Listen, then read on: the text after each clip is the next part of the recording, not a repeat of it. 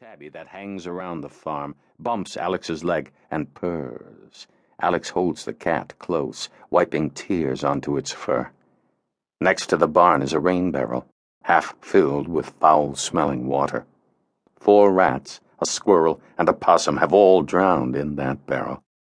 But never a cat. A feeling of warmth grows within Alex, extinguishing the fear. Let's go for a swim, kitty. Stroking its yellow and orange fur, Alex carries the cat over to the barrel.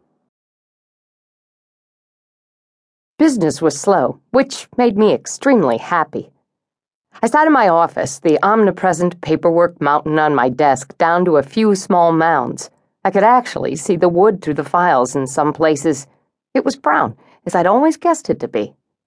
There hadn't been a homicide in Chicago for four days, which had to be some kind of record. We consistently ranked as one of the top murder cities in America, often hitting the number one spot.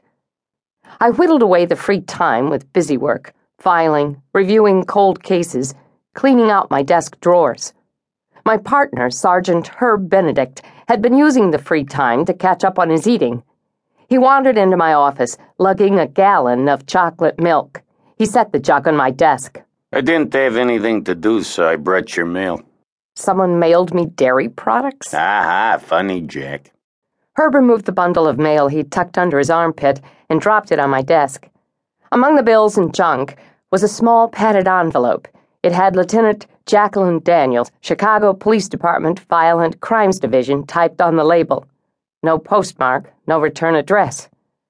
This was in the mail? No, someone dropped it off downstairs for you. I frowned. Times being as they were, unknown packages were scary things. But hand delivery meant it must have gone through the metal detector and x ray machine downstairs.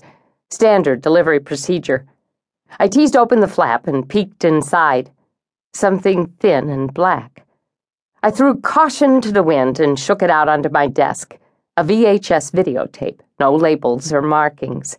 My apprehension went up a notch. Did the desk sergeant get a look at the person who left this? I didn't ask. You weren't expecting anything? I shook my head. The VCR sat in the corner of my office on a cart with a TV. I hit a few buttons and put the tape in. Herb rested his butt against my desk and patted his expansive belly. His stomach growled, perhaps in response to his patting. Herb scowled, his walrus mustache drooping. He had a few years on me, which put him past the 50 mark, but his face was plump enough to retard wrinkles. This isn't dairy, it's Golightly. I gotta drink this entire bottle to clear out my digestive tract for my colonoscopy tomorrow. You know what the worst part of a colonoscopy is? You're gonna tell me whether I want to know or not. I can't eat anything for 24 hours. I considered it.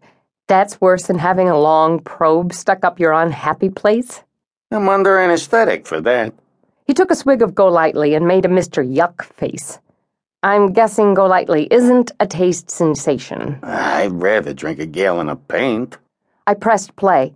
After some snow, the TV screen went black. In the upper right hand corner, the date flashed eight days ago. The scene abruptly changed to a wide shot of a two story house. Midday, the sun casting shadows straight down. The house was nondescript, a realtor's sign stuck in the lawn. It could have been any house in Chicago, but it wasn't. I knew this house. Is that? I shushed Herb, nodding. The camera person approached the front door at a brisk pace. A hand, wearing a large black leather glove, came into frame from the left of the screen and turned the doorknob. The camera sailed through the foyer, the living room, and over to the basement door.